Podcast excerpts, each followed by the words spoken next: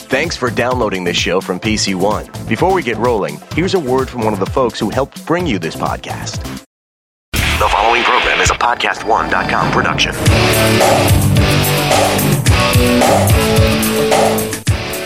It's great that you're here today on the Clark Howard Show, where it's about you learning ways to keep more of what you make. Clark dot com is our website. Our deal site is Clark Deals dot com. Coming up in twenty minutes in today's Clarkrageous Moment, I can't believe it, but Wells Fargo is in the news again. Wait till you hear the latest developments involving Wells Fargo. If you're still banking with Wells Fargo, what are you thinking? And later this hour, another retailer has gone bankrupt, and I have important news for you about the failure of H H. Gregg, if they are in your service territory, and also what you should be doing when you're asked at any retailer right now if you want to buy an extended warranty or extended service contract. There's a special reason why you should say no now that I've never said before. I'm a little bit shallow breathing as I talk to you now about the video that has gone absolutely viral on social media of United Airlines behaving like a bunch of mafia thugs, violently having a passenger removed from a flight in Chicago because United was a bunch of pigs. The story is United had a flight that was oversold, and they would not offer sufficient compensation that people would volunteer to get off the flight. United wanted to put four of its employees on a flight and remove four paying passengers, and therefore wanted paying people to get off the plane so United people could fly on it. So nobody volunteers because the compensation they were offering was not interesting to anybody on this full flight. And so United said, hey, you don't volunteer, we're going to throw you off the plane. We're going to decide who we're going to throw off the plane. So United says, you're off, you're off, you're off, and you're off. These are people already in their seats on the plane. A doctor says, I'm not going to get off the plane. I've got pay- a whole load of patients that I'm supposed to see tomorrow, which is today. And so United brings on somebody who's in blue jeans, turns out, I guess, to be an undercover police officer, and then other officers, and they violently yank this guy out of his seat, bust up his face, blood going everywhere on the plane, and then with the guy dazed, his glasses askew. I've got the video at Clark dot com if you haven't seen it already. Drag the guy off the plane, and United, again, with a culture of contempt for its customers, that they don't even bother to call customers, they call passengers. United puts out a statement to the media that says, we're sorry our flight was overbooked. Unbelievable, unbelievable that the culture at United is so hostile to the paying passengers, the customers. The reality is, if you have a flight that's overbooked, pay people more money till somebody says, okay, I'll get off the plane.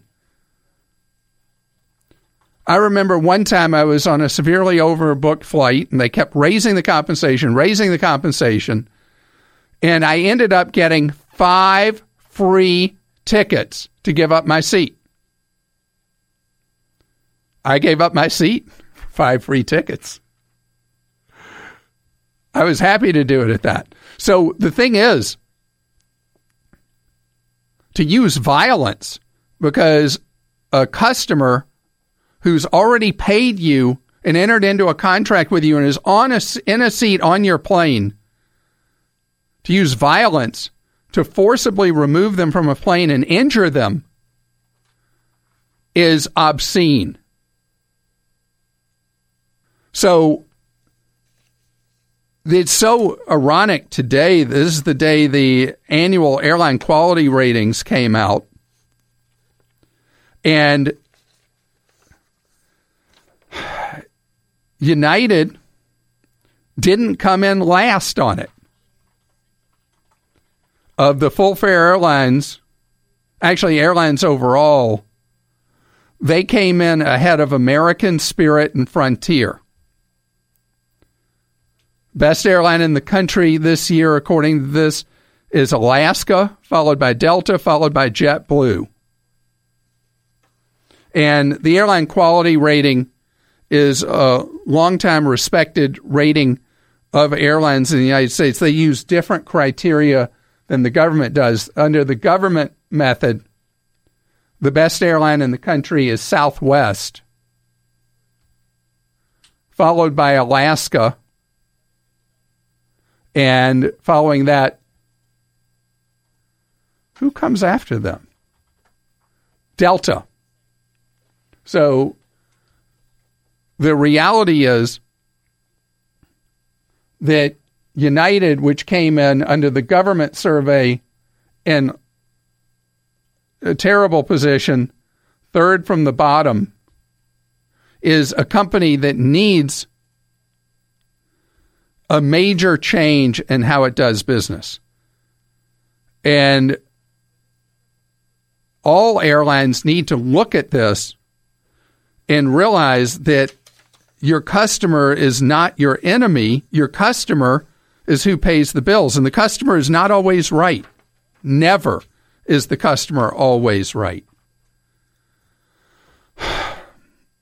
If you have little kids around, don't watch the video with your kids where they can see it. David's with us on the Clark Howard Show. Hello, David. Hi, Clark. David, you're going on a trip. I just made it sound not so fun at all to go somewhere. Well, I, I travel a lot for business, so I'm not too concerned about, uh, um, you know, traveling by myself. But in this case, I'm traveling with other people, and um, I, uh, one of them is an elderly person, so I was concerned about um, if I should look into buying some extra uh, insurance that's offered through the airlines. So I would never buy the insurance that an airline offers. It's not well priced. And if you're going to buy trip insurance, you're talking about for a medevac, um, needing to cancel because of a medical condition, that kind of thing? No, what mainly interested with me uh, uh, interested me is the emergency medical and emergency medical transportation. We're traveling to Europe. Okay. And so, you know, anytime you buy a flight online, you see that extra right. insurance or trip protection. You'll I never find, really thought about that, but uh, now that I'm traveling with an elderly person overseas, I thought maybe I should think about the medical part of that. Exactly, and typically with a robust policy of that type, it will have an eye-popping figure. It will provide up to one million dollars coverage if you need uh, evacuation in a, a medical aircraft, of, you know, a helicopter, that's a medical evacuation one, or a medevac air, uh, airplane, you know, to fly somebody to a first world medical facility. And those are generally best purchased as an independent policy, separate from anything the airline offers with the sale of their ticket. And there's a good website for you to go to to look for this stuff, David. It's called insure my trip dot com. Okay. Also, if you buy an airline ticket with American Express, they will have an option for an add-on coverage for uh, medevac and other facets of a medical event. And I don't know if you use American Express for your travel. Um, I do. This particular airline that I'm traveling with, they have a partnership with American Express, so it, um, I'm familiar with that, so I just need to look into that more, I guess. Yeah, so the, the offering from American Express for a foreign trip may be a choice you should consider. And what I would do is I would compare it head-to-head with what you'll see in Insure My Trip. What Insure My Trip is, is it's a um, a clearinghouse site that allows you to comparison shop and select from many different insurance companies, so you can custom tailor the coverage you're buying to the issues you're most concerned with. Thank you very much. Got one other thing I want to tell you that that would be good for you to know. There are now a number of credit cards that include trip insurance if you buy an airline ticket or other forms of travel with their card. That it's just an automatic benefit that comes with purchasing travel on that card at no cost. Thank you again. Sure. That is my favorite new benefit on credit cards as someone who travels almost every week, is knowing that just by using the right card, I don't have to worry about the consequences of the cost in the event of some kind of medical event in my family. Kevin is with us on the Clark Howard Show. Hi, Kevin. Hi, Clark. How are you? Great, thank you. And you have a question for me about something I am mute on. Why don't I talk about PlayStation Vue? So I've, I've uh, you I've like taken it? Your advice, and I, I do. It's I, I really like it. I, I took your advice and, and was looking for alternatives to regular television, and uh, I cut the cord about a month ago after my satellite provider uh, raised the rates again, and. Um, uh, I, I took I went with uh, PlayStation Vue because um, they offered the regional sports network that I, I enjoy, and it was a deal breaker uh, to find any alternative that did not have that network. Um, but I've heard you discuss, you know, many different other um, you know streaming alternatives to regular cable, and I rarely hear you talk about PlayStation Vue. And It's it's unfortunately named because when you hear the word PlayStation, you automatically think, well, that's some gamer's uh, deal, or at least that's the impression that I had when I first heard it. And uh, I think it's um, Sony could have done a better job naming the product. Um, I think it would open more people's eyes to the possibility. But I think it's a fantastic product. Um, I'm saving one hundred twenty dollars a month. Wow. From, you know, what I was doing before. Yeah. So um, I have mentioned it before, but very rarely. You're correct. And it costs thirty to sixty a month approximately, depending on which program package you buy. And do you have to watch it through a PlayStation? No, you can use any streaming device. Um, it, I, I have an Amazon Fire T V, but it works with Roku, Apple T V, or any other streaming, you know, uh, common streaming streaming device. And I think that's that's part of the issue, is that when people hear the name of the product, they assume you need a PlayStation to watch it, and you don't need one at all. Exactly. Yeah, I'm I'm uh, very familiar with it because my wife has actually done some work that was on the uh, PlayStation Vue network, so uh, I'm familiar with what they do. the The reality is there are going to be so many new streaming products introduced throughout this year, and the Sony's been around for what, a year and a half, I guess. There are going to be so All many right, of yeah. these that they're going to get lost in the noise, and it's unclear who's going to emerge as the winner in terms of the people offering these packages. But there is one very clear winner, and that's you as a consumer. Correct. Yeah, and the fact that there's no contracts with any of these services is a big bonus, because you can bounce from one to the other without having to worry about termination fees or anything like that. Well, I really appreciate you taking the time to mention it, because I, I'm like a, a broken record talking about the DirecTV Now and the Sling dot com and now the YouTube T V, and poor Sony, I just leave them out all the time. So I'll do better. Yeah, yeah, that that was my feeling, and I, I'm a big fan of your show. I listen to your podcast regularly, and uh, I just kind of wanted to throw that in there so Sony could get their due. Well, I appreciate that, and you enjoy saving all that money. I can't believe for the eighth time, this has never happened in the history of our show. For the eighth time, the Clark-rageous moment is about Wells Fargo.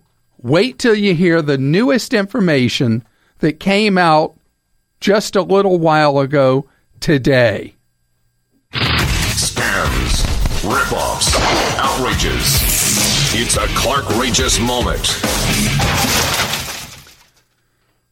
After you hear this, if you are a customer of Wells Fargo and you stay there, it definitely means you hate yourself. I mean, you have to have a masochistic side to you, because the newest information from an independent investigation of the practices at Wells Fargo show that cheating customers became part of how they did business. You ready? Ready? In two thousand two, the top executives of Wells Fargo knew that the cheating was underway. That means the cheating even predates fifteen years ago. So today, the company decided to claw back money from two former executives, one of whom now will only get one hundred thirty-seven million dollars in compensation instead of the higher amount he would have gotten. So what do you think of that? Your business that you run engages in criminal behavior. You know about it all the way back fifteen years ago, and your punishment is you're rewarded with one hundred thirty-seven million dollars when you were kicked out the door. And that's what you're left with after they punish you and take away some other money, and nobody goes to jail. I want you to think about it. Should you really be doing business with this bank?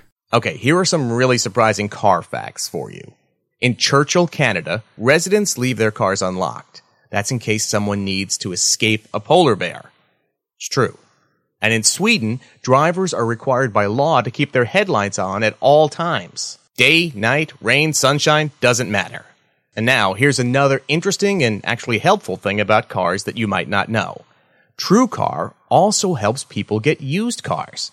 That's right. TrueCar isn't just for new cars. Their certified dealer network also has an inventory of over seven hundred thousand pre-owned cars nationwide. So whether you're looking for a new or used car, you can get real pricing on actual inventory and a better buying experience through the TrueCar certified dealer network. Oh yeah, here's another fun fact. TrueCar customers can see if they're getting a good or great price before they buy. They're also more likely to enjoy a faster buying process when they connect with their TrueCar certified dealers. So when you're ready to buy that car, new or used, visit TrueCar and enjoy a better car buying experience. Some features not available in all states. Thank you for joining us here on the Clark Howard Show, where it's about you and your wallet. I want you to learn ideas from me so that you can save more and spend less. And don't let anyone ever rip you off. Clark dot com is the website. Clark dot com slash ask for you to ask a question. Lots of questions coming in about yet another retail failure. And they always lead to a lot more questions when it's a retailer that does electronics or a retailer that does appliances. In this case, we got one that does both.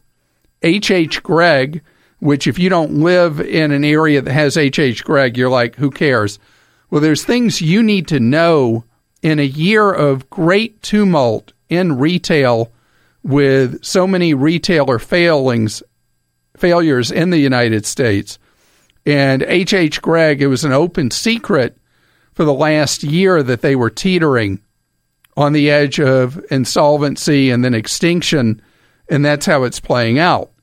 So there are two areas that you need to think about and know about, specifically with H H. Gregg and then with any appliance or electronics retailer that may fail at some point in the future, or any retailer where it involves a gift card. So in this case, a very generous bankruptcy court judge is allowing the use of the money on H H. Gregg gift cards in the stores for two weeks. That is unusual.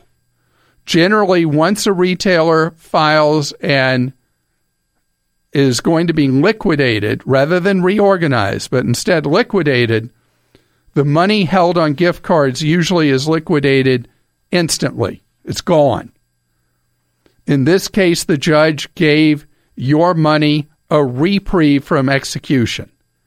So as the liquidation sales get underway, you'll be able to use that money in the stores. The second issue that comes up repeatedly with the failures of electronic stores and appliance stores is if the salesperson gets you to buy one of those worthless extended warranties, extended service contract things, the one you have may or may not survive a retail failure. And as an example, in the H H. Gregg failure, most of the warranties that they sold were third-party, not their own. So as long as the third-party warranty company remains in business and solvent, your appliance or electronics, your big screen T V, whatever, is still covered by that extended service contract, extended warranty.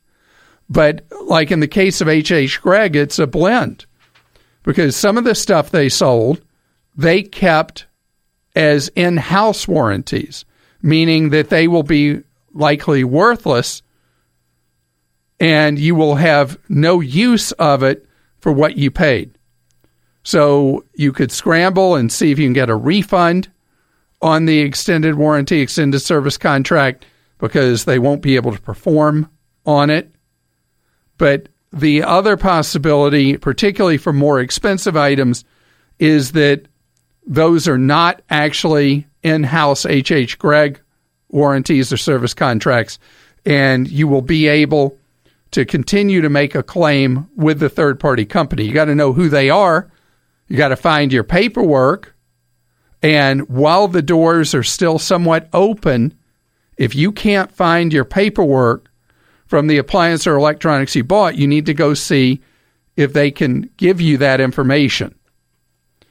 The most important information I want you to have is that when you are buying appliances or electronics, don't buy an extended warranty or extended service contract, whichever they're marketed as. They are trash. They are junk. They are a waste of your money.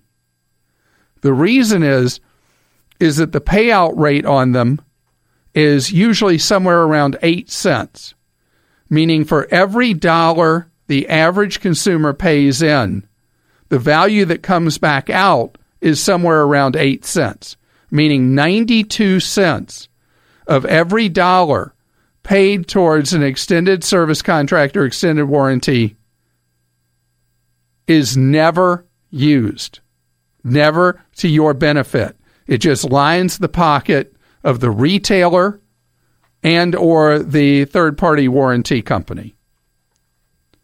And I know all the lingo. The salesperson at the retailer is going to say, don't you want to protect your investment?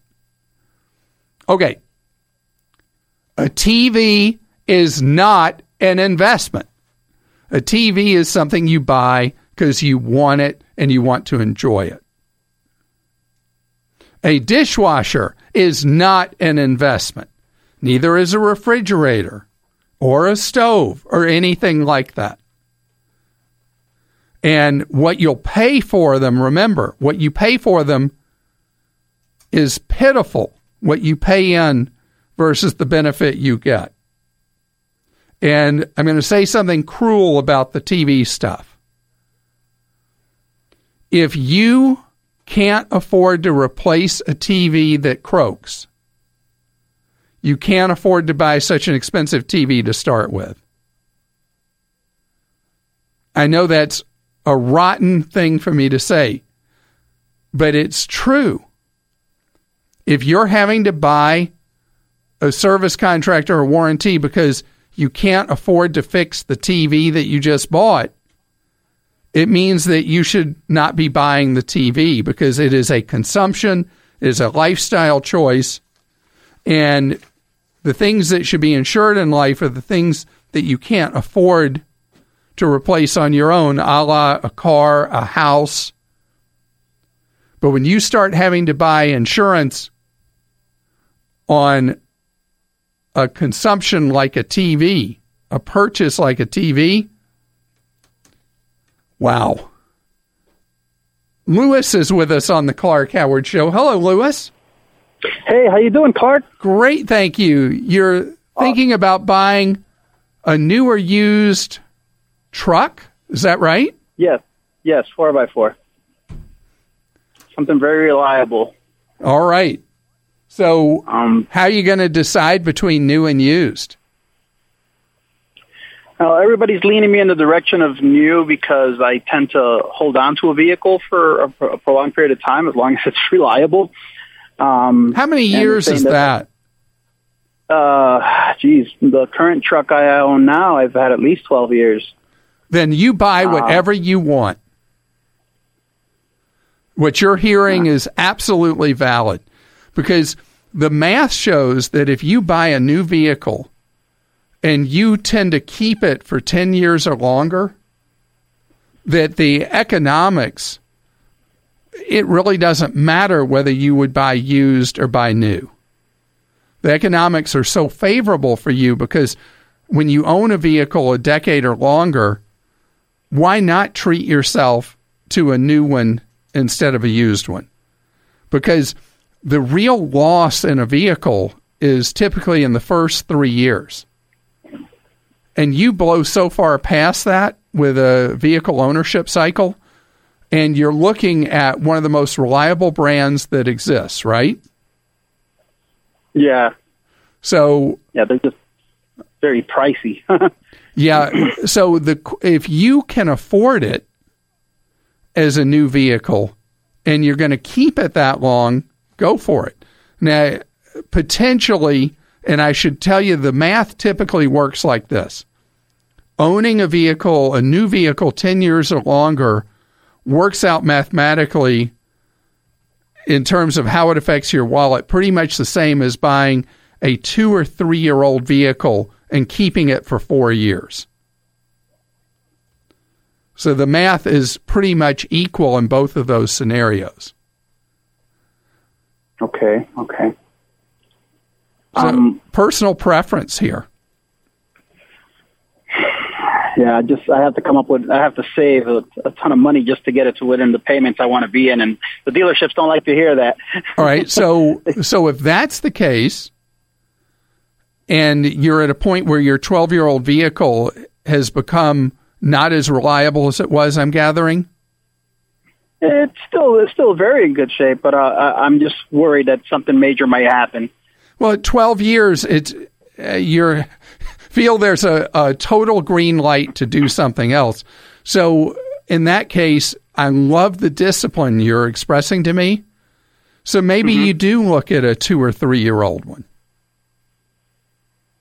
because then the payments would be affordable at this point, right? Yeah, but it's, geez, that that puts that puts me in. Purchasing a vehicle that has over a hundred thousand miles on it. A hundred thousand miles at two or three years old? Uh, to get me within the price range I need to be in for a loan. So I, th- that's what I don't see. Uh, it doesn't balance out to me. You know, my goodness, you're right. That's that's an ugly picture, because usually when you hear me talk about a two or three year old vehicle, I'm usually talking about one with twenty to forty thousand miles on the odometer.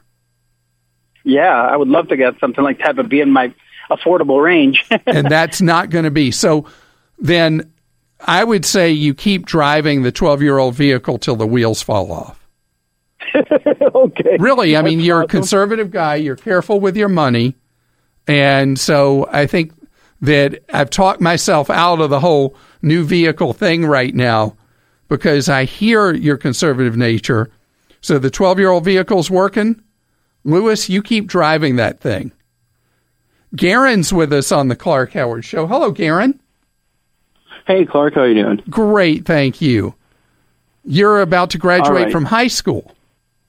That is correct. Congratulations. And I have, thank you. What are you going to do in the fall? Um, I'll be going down to a state university, and I'm looking at about four years. You're looking at about four years? What do you mean? You'll, you think you'll get hey, through it in four? I'll be in, yeah. Okay, you know, that puts you in rare company to go to school and graduate actually within the four-year cycle, so good for you. Yeah, and I have two questions, and they both pertain to uh, student loans. Um, first off, it does look like I'm going to have to take out private loans, but not not too much. Is there anything that I can look for or specifically stay away from? So going to a state school, the good news is you probably won't have an excessive amount of borrowing beyond what you can borrow under the federal student loan program. Are you completely on your own for the money you're going to need for school? Um, for the most part, my parents will help me out a little bit, and I did qualify for the um, five thousand five hundred dollars unsubsidized Stafford loan. So. And how much beyond that are you going to need to borrow? Um, with with scholarships and help from family, I'm probably looking at five to eight thousand a year. I'm hoping. So you're going to end up when you graduate with somewhere uh, close to fifty thousand dollars in student loan debt. Correct. Okay, that's a little unnerving, but. If that's what you're going to need to do and you're going to a state school, you're showing you're being careful. Um, you're, I'm so reluctant to ask you this. What are the chances that your parents would be willing to take out a Parent Plus loan for the portion that you that goes beyond what you're allowed to borrow at fifty-five hundred dollars? Oh, um, I think... You know, we haven't looked into that that much. I've been researching it recently a little bit, but I do think that is something they would consider. That would uh, be a much preferable path to you borrowing okay. for school than taking out any of the private student loans. Okay. So that's what I would do about that, if your parents are agreeable. The private student loans account for roughly ten percent of the borrowing market, and it's so little because the private student loan lenders tend to uh, create real havoc in your life. Okay. And you said you had and another that, part of your question about it? I did. Once I'm out of college, you know, I, I want to get those loans paid off as soon as I can just because there's typically a pretty high interest rate. Um, am I better off saving up and... Um, maybe renting a cheaper apartment or house or something, saving up, paying off those loans, and trying to start a retirement fund? Or am I better off getting a house and uh, a cheaper house at that? All right. You were, you were so amazing, Garen. This is not usually what I'm hearing from somebody at seventeen or eighteen years old, planning out so methodically, and your parents have done a great job with you, or someone else has, or you've done a great job with yourself. With your attitudes about money. I think it's wonderful. So Thank you. The answer to your question is door number one. Definitely put your emphasis on paying back the student loans, live in very affordable housing. You pay those back, you put money in retirement. Once you've taken care of that stuff and you've cleared those decks, then you look at buying a house. And I think you're going to do just fine in life with the positive, wonderful attitude you have. It's time for Ask Clark. That's where you post a question for me at Clark dot com, and producer Joel poses your question to me. Clark Penny wants to know, what's the best way to save for retirement if you're over fifty, married, and have gotten off to a late start in investing? How do we get the most bang for our buck over the next twenty years? So... You start when you start, and if it's in your fifties, you've already said something very wise, and that is that you'll need a twenty-year cycle to save money. Now, you what you do first is if you have any form of retirement where you work, you want to stash as high a percent of your pay as you possibly can into it, and start with what you can do. And then normally I say every six months, step it up a percent. But because you're starting out in your fifties, I want you to add one percent more to it every six months. Now, if you can't do that because you don't have a retirement plan where you work, then you're left with a Roth I R A. You're allowed to put in up to six thousand five hundred dollars each when you're past your fiftieth birthday. And so that would allow you to save up to thirteen thousand dollars a year if your spouse is also past age fifty. And that would be a great place to start. I have a guide at Clark dot com, right where you posted this question to me, about how to set up that Roth and start funding it. Once you decide to do it, you can get it up and rolling and investing in it, typically within ten minutes' time. Rocket Mortgage by Quicken Loans proudly supports this podcast. When it comes to the big decision of choosing a mortgage lender, it's important to work with someone you can trust, someone who's got your best interests in mind. And with Rocket Mortgage, you'll get a transparent online process that gives you the confidence to make an informed decision. Don't waste time searching through stacks of paperwork. With Rocket Mortgage, you can securely share your financial info to get a mortgage approval in just minutes. You can even adjust the rate and length of your loan in real time to make sure that you get the mortgage solution that's right for you. So whether you're looking to buy a home or refinance your existing mortgage, you can lift the burden of getting a home loan with Rocket Mortgage. Skip the bank. Skip the waiting. Go completely online at quickenloans.com slash save. That's quickenloans.com slash S A V E. Let Rocket Mortgage help you get the exact mortgage solution that you need. Go to quickenloans.com slash save. Equal housing lender licensed in all fifty states. N M L S consumer access dot org number three zero three zero.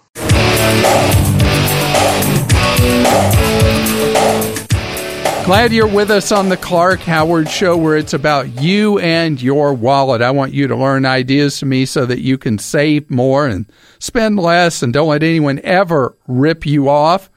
We're going to talk about the potential for you to get ripped off big time in just a second. Clark dot com is our website. When you have a question for me, Clark dot com slash ask. Coming up in a half hour, there are some new ways that people may be able to go to college much more affordably, which is becoming a big-time issue in the United States. I'm going to talk about the alternatives in just thirty minutes.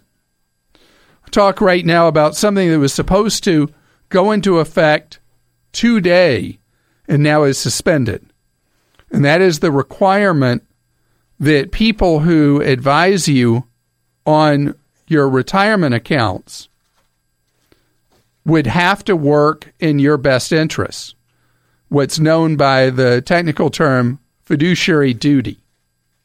So to give you the history, there's been an enormous problem in the United States that most people aren't aware of till they've been harmed severely. But when you go to somebody for financial advice, overwhelmingly at full commission stock brokerages and at insurance companies, the people you're getting advice from, you think they're working for you, but they're not. They are allowed to do what's not best for you. And so they don't have a duty to protect you. You are expected to protect yourself from crummy advice and crummy investment or insurance choices, with you not even being aware that you're being sold junk. Well, there was a decision made by the U S Department of Labor that it would be bad for you if the person giving you advice was actually advising you what was best for you. I don't understand it. It puzzles me. And it makes it even more important that I make sure you know that when you leave a company or you retire or whatever, salespeople will come out of the woodwork trying to tell you what you should do with that money. And usually if it's an insurance salesperson, they're going to try to get you to buy one of those piece of junk annuities. The annuities have massive, enormous, gigantic, humongous commissions, fees, and expenses. It's not unusual for the cost that you pay in an annuity for all those fees to exceed by a factor of twenty times over what you would pay for a low-cost investment choice with your money that you have saved for retirement. That's how unbelievably outrageous the expenses are on fixed annuities, variable annuities, and indexed annuities. So there's not a rule now to protect you from people that would take advantage of you. So remember what I'm saying. Most often, when you leave a place of work, the safest choice is usually to leave your money in the plan it's already in with your now former employer and not to move it. Now, there's been a big back and forth at the full commission stock brokerages. If the what's known as fiduciary rule did not go into effect, whether they were going to proceed anyway to put you first and no longer put you in junk because it made them more money. And the industry is trying to figure that out as I'm speaking, how they're going to play this.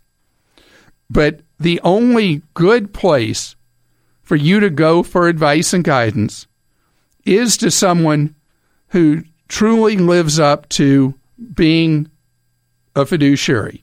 And I put together an anticipation of the Labor Department stabbing you in the back. I put together a guide at Clark dot com to walk you through how to pick people. And instead of dwelling on who would rip you off, what I did is I went only positive by putting up organizations that you could trust with an explanation about how each organization does what it does, so you could figure out who could best serve your needs.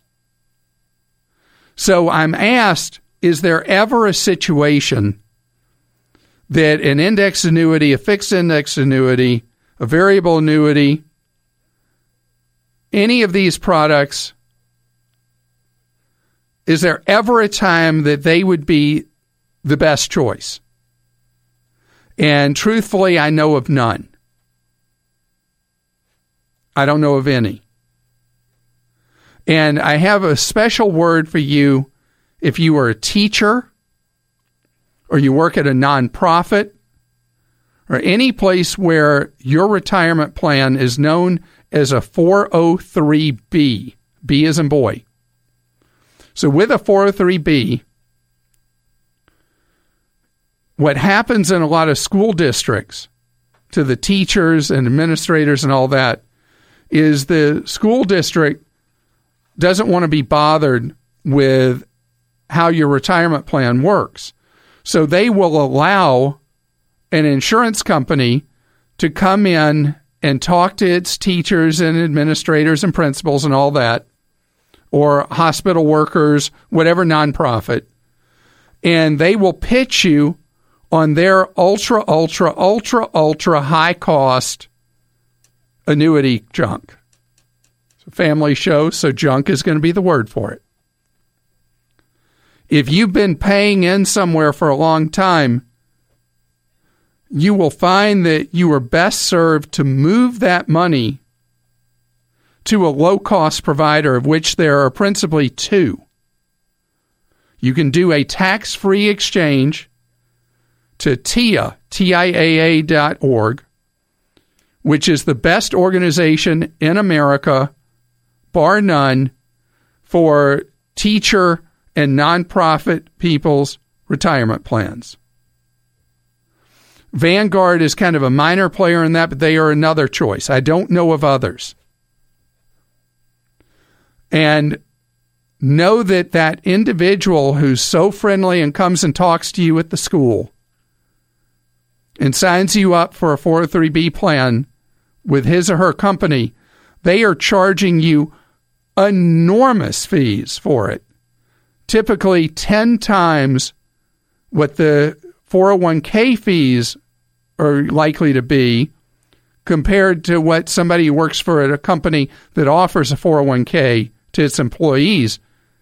Why they get so much better a deal than you do working in public service, I don't understand. But again, that was a decision of the Congress, and you need to be aware that it's up to you to not get taken. And as for school districts, universities, hospitals, and the rest,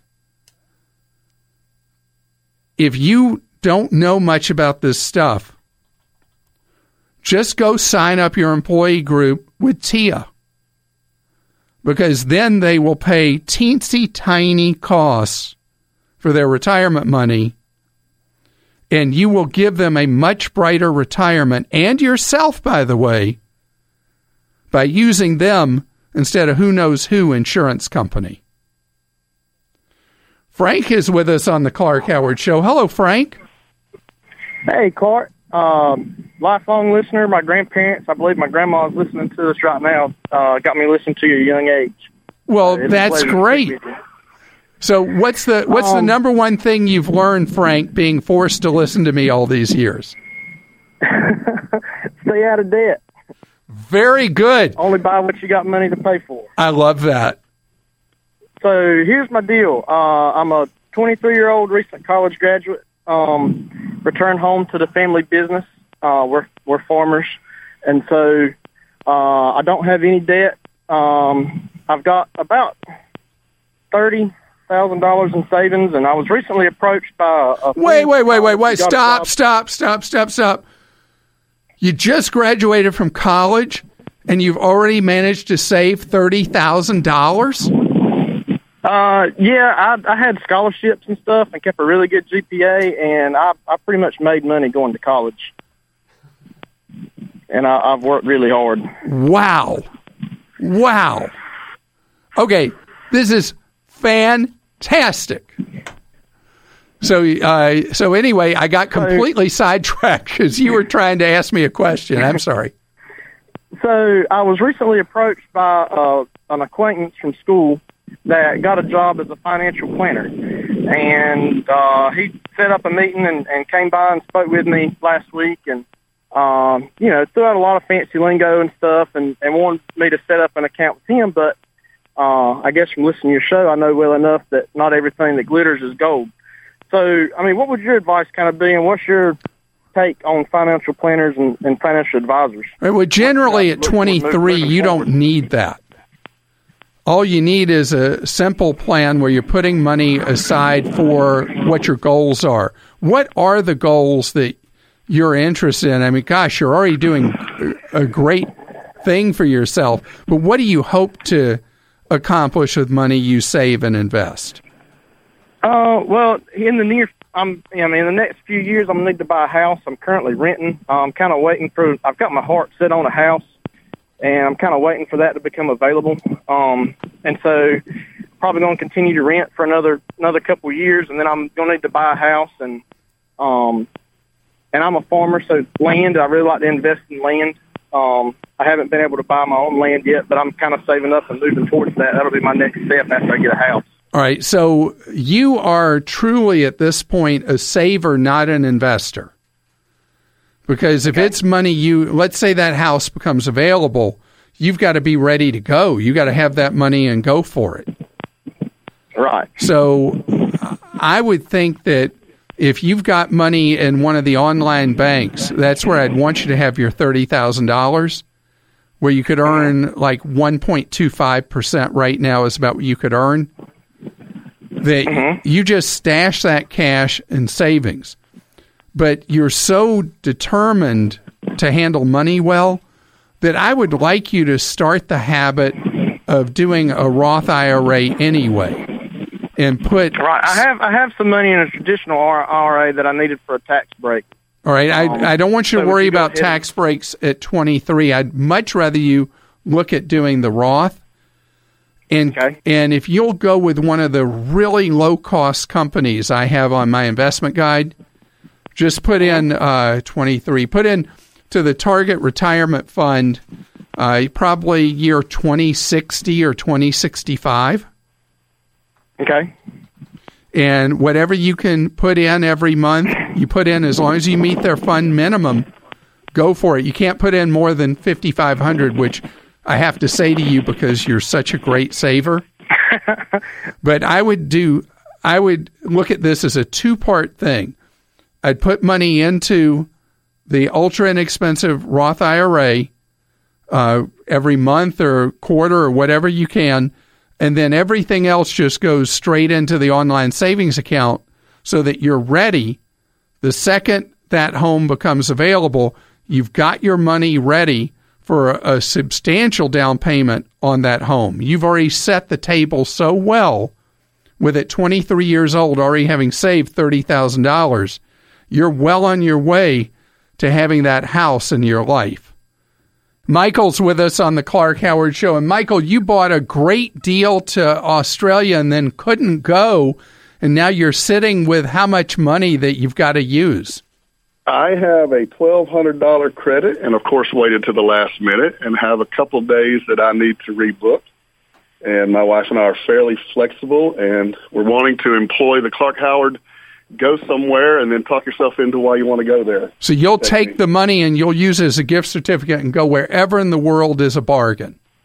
That's correct. All right. So here's what I want you to do is Kayak, K A Y A K.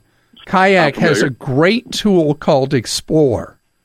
So if you okay. go to Kayak and you click on More, you'll see Explore, and you can pull up from your home city, if you want to look only from there, what the lowest fares are all over the world right now.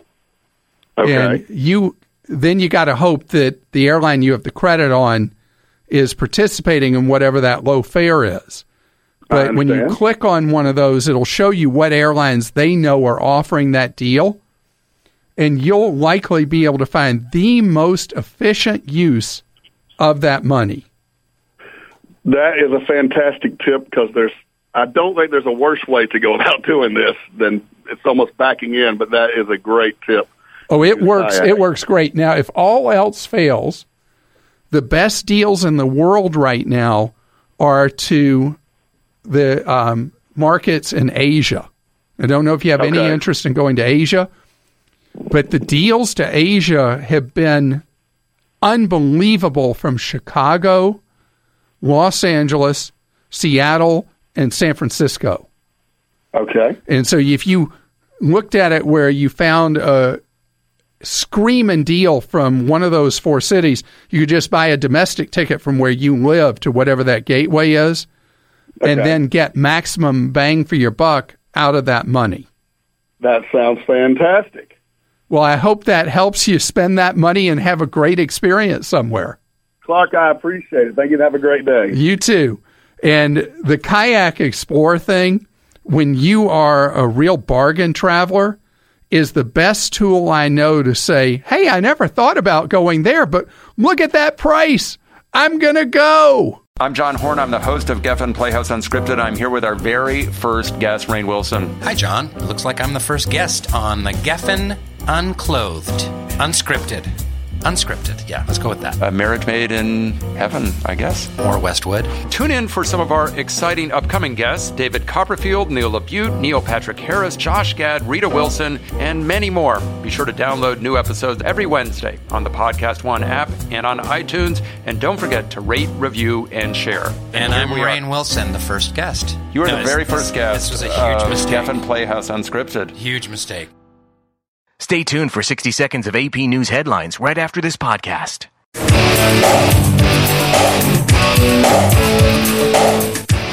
Glad you're with us here on the Clark Howard Show, where it's about you learning ways to keep more of what you make.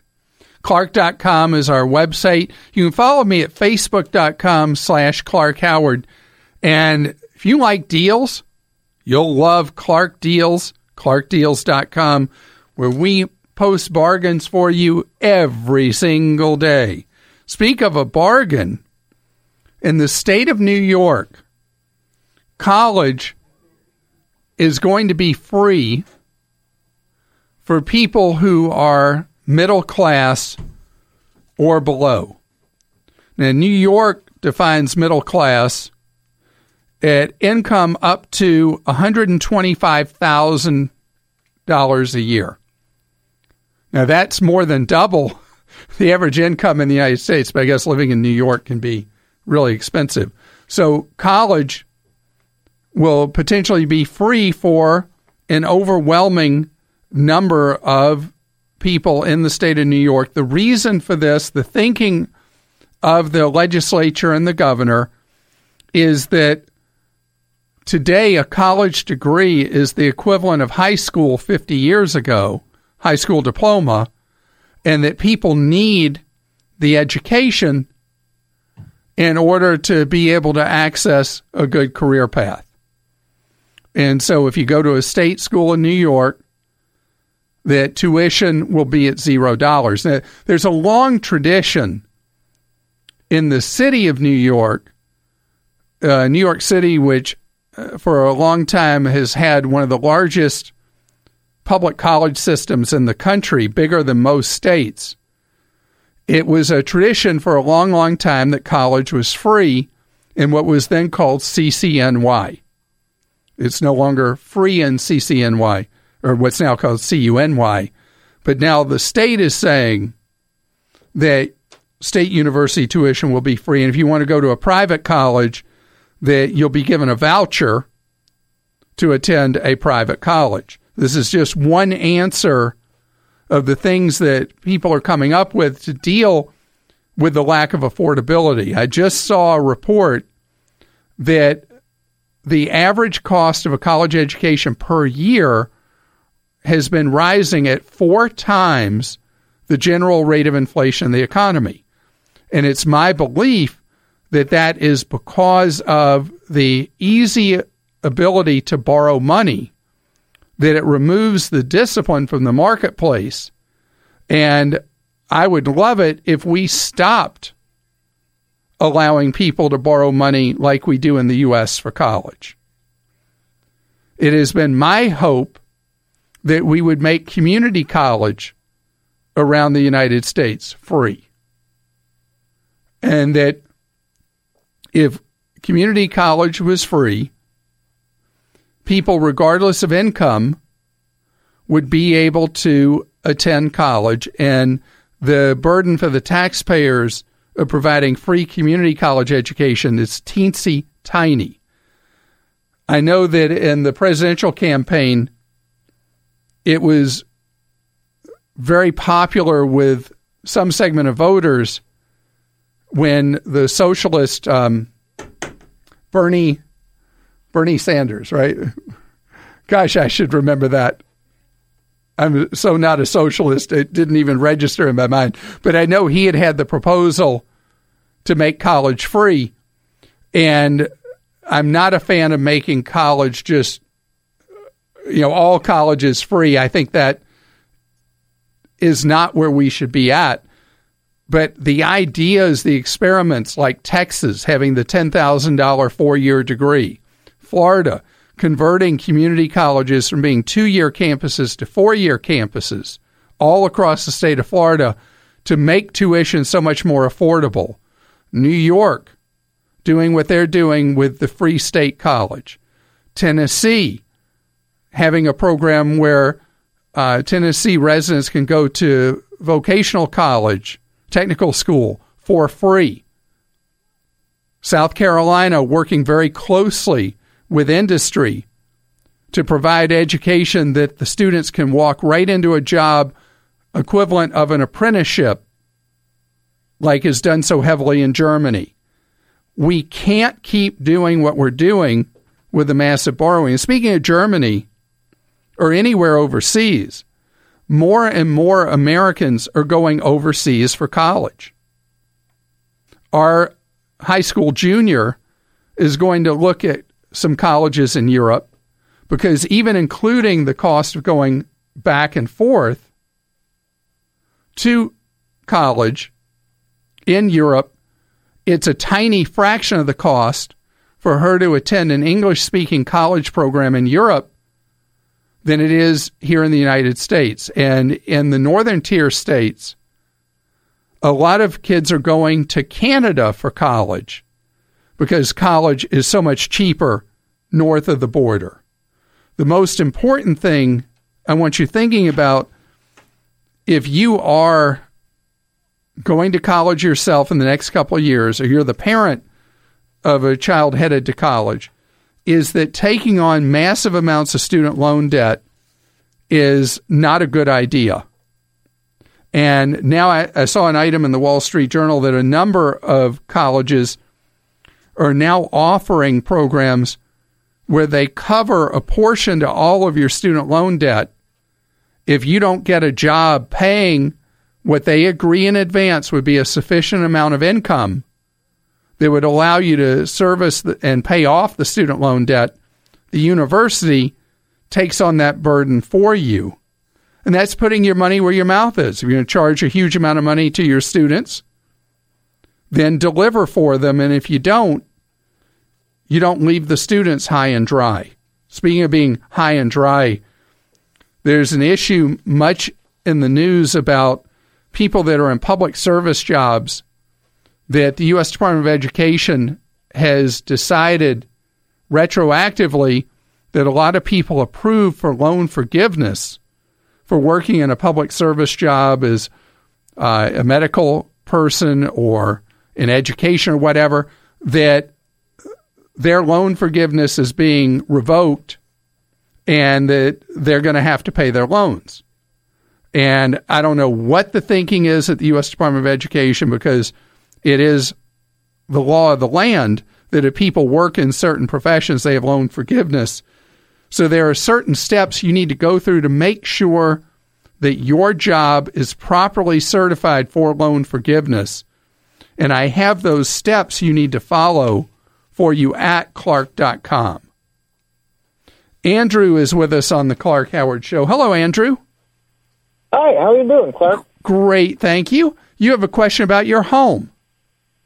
I do, I do, yeah. In uh, twenty fifteen, uh, my wife and I uh, moved out of our first home that we bought in twenty twelve for one hundred thirty thousand dollars. Um, we moved to a, due to a relocation and a little bit of an upgrade. We transferred the house into a rental property. And uh, since we bought it in twenty twelve, it has gone up probably very conservatively, probably fifty thousand dollars. And it's my understanding that if I were to sell it uh, in three years after converting it into a rental property, I could do so without having to pay a capital gains tax. Yeah, as long as you get the deal closed in that time. So you have right. to have and lived was- in it two of the last five years. But if you go, technically, you go a day beyond that window, you lose that. So you don't want to be too clever with when you put the home on the market, because you want to get it done where you know you've gotten it done before that fifth year is over. Right. Yeah, that's the plan. Now, do you think that, that that's a, a, a good strategy, or should I just hold on to it like a long-term that I originally intended to, to treat it as? Okay, so that's a great question. So you got, let's say you have fifty thousand dollars in embedded gain today. So that fifty thousand dollars uh, for a typical taxpayer, the tax bill on it would be somewhere around, you'd end up paying ten thousand dollars total at the sale of the home. If it was, you know, that gain was taxable. So, right. and you'd end up with one hundred eighty thousand dollars in your pocket minus ten thousand dollars. You're not in a situation where the gain is so large on your home that there's a compelling argument for you to sell it. What kind of mortgage rate do you have it at? Well, that's another thing. It's only three point six percent uh, in about twenty-five years to go. So, you know, with that kind of cheap money on it, and the fact that your embedded gain doesn't lead to a massive tax bill, you don't mind being a landlord, I gather. Yeah, well, I've lucked out with a really good tenant. Only had one so far. So. so I love having rental properties. I think it diversifies what you do with building money for the future.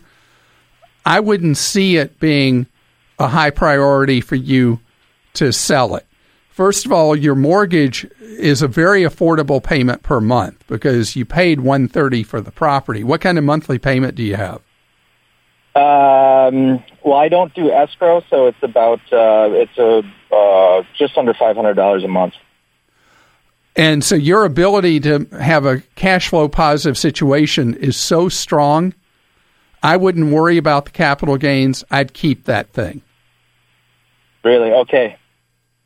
Okay, I'm glad that it was a black and white issue for you. I did, I've been struggling for a long time. It's really, I mean, in this case, you lay out the numbers. The last call I had about this, it was absolutely the person should sell the property because of the size gain they had and how much money they had tied up in the house.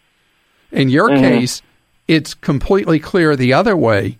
You should keep it.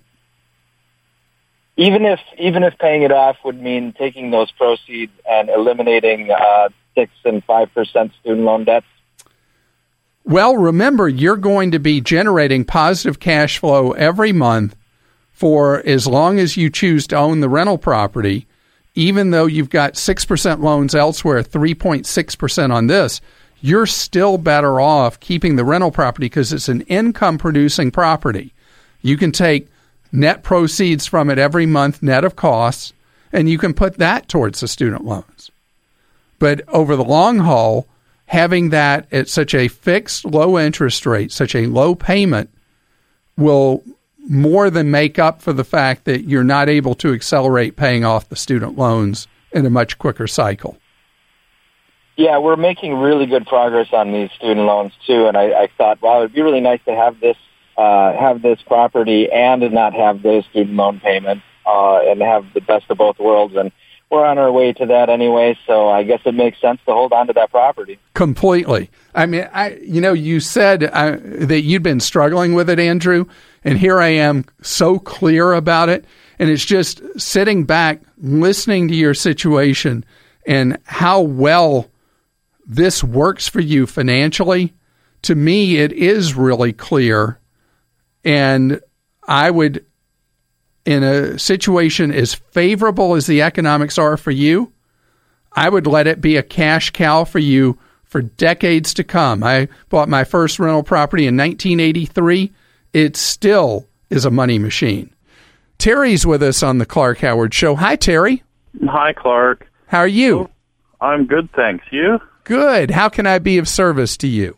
Well, I was looking at your website, which I enjoy doing, to see the solutions that you found for people and to see that I'm not alone in trying to sort stuff out. You had a link to a Social Security calculator. At what age should you start drawing?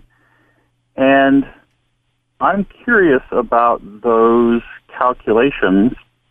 I've read before that they're actuarially based, and you can wait longer and get a bigger check. But on average, the average person is still going to collect the same life benefits. And if that's the case, what is the value in waiting? Great question. All right, so here's the story. Here's why now the math overwhelmingly favors waiting till later to take Social Security. If you take Social Security at age sixty-two, the check you get is significantly reduced from what you'd get at age sixty-six, which is also significantly reduced from what you'd get at age seventy. And the latest you want to wait is ever age seventy. But the the formula that's used every year you delay, you get the equivalent of an eight percent higher check from Social Security, and then that check becomes the basis for how in, you inflation adjust all through the years. Because nobody can earn that kind of money on their money right now, there's never been a time in my lifetime that the math formulas would show in most cases that delaying taking Social Security is very much to your benefit. The other thing is that it's um, it's a longevity bet, because if you delay receiving Social Security for a long time, then your break-even year will be usually somewhere in your early eighties. Gets pretty confusing quickly, doesn't it, Terry? Uh, the math I understand. I'm a physicist. So. Oh, man. That's okay. I'm having to go toe-to-toe with a physicist? I don't have a chance. Uh, I don't have. Okay. Here's my thought. If I looked at it, and I said, it's, at age sixty-two, it's a little over one thousand dollars a month. Through age seventy is eight years, ninety-six months. I would collect ninety-six thousand dollars. Round figures, age seventy, the benefit is two thousand dollars. So basically, I've lost one thousand dollars in quotes if I start early, but I have ninety-six thousand dollars a month that I've collected. So it seems like for the next ninety-six months, not counting any time value money or anything like that, I'm ahead still. So yeah, eight roughly, years before even nominally you're even. And if taking that money keeps me from dipping into my four oh one k or I R A at all, don't I have a head start by taking the money earlier? That is a great question. The reality is that often with the money you can earn on your money today in an I R A or anything like that, you're generally better off taking money in your sixties from your investment accounts than taking the Social Security earlier because of the enormous back-end benefit if you live a long time. If you follow what I've said about waiting later and then you promptly die not too long after, then I have really messed things up for you. But if you live a really long time, which the odds are very strong, so many people will live an ultra long time now, then that's where you suffer. But the ultimate, and the reason I think it's worth you going to that link for Maximize My Social Security and spending the forty dollars is there are unique wrinkles with Social Security that are worth you running the analysis on for your individual situation and then make that call about whether you should do sixty-two, sixty-six, seventy, whichever. Thanks for listening to the Clark Howard Podcast. Download new episodes every Monday through Friday at podcast one dot com. That's podcast one dot com. Everyone sells today, so how do you bring your best sales game every day? Simple. Listen to the Advanced Selling Podcast on Podcast One. Hi, I'm Bill Kasky. And I'm Brian Neal. Each week we answer listener questions like, how do I compete against a cheap competitor? And Brian's favorite, because he always has an answer to this, how do I meet with a C E O when they won't even return my calls? The Advanced Selling Podcast is where the best go to get better. Listen Mondays on Podcast One and on iTunes. What we're learning about the Manchester bomber. I'm Rita Foley with an A P News Minute. The father of the alleged Manchester suicide bomber says his son didn't do it. We don't believe in killing innocents, he told the A P. But the father reportedly was a member of an al-Qaeda-backed group in Libya years ago. That, according to a former Libyan security official. Meanwhile, police have carried out raids on a block of apartments in Manchester. Witnesses say they heard explosions. Alan Kinsey was a neighbor of the alleged bomber. The actual family that had been there, I'd, I'd never really come across them in bad ways. It was always, even when I said hello, they never seemed to speak back to you. It was just like kept themselves to themselves, and that was about it. The British putting more military troops on the streets now as police say it's clear this is a network they're investigating. President Trump has arrived in Brussels for NATO meetings after a visit this morning with the Pope at the Vatican. I'm Rita Foley.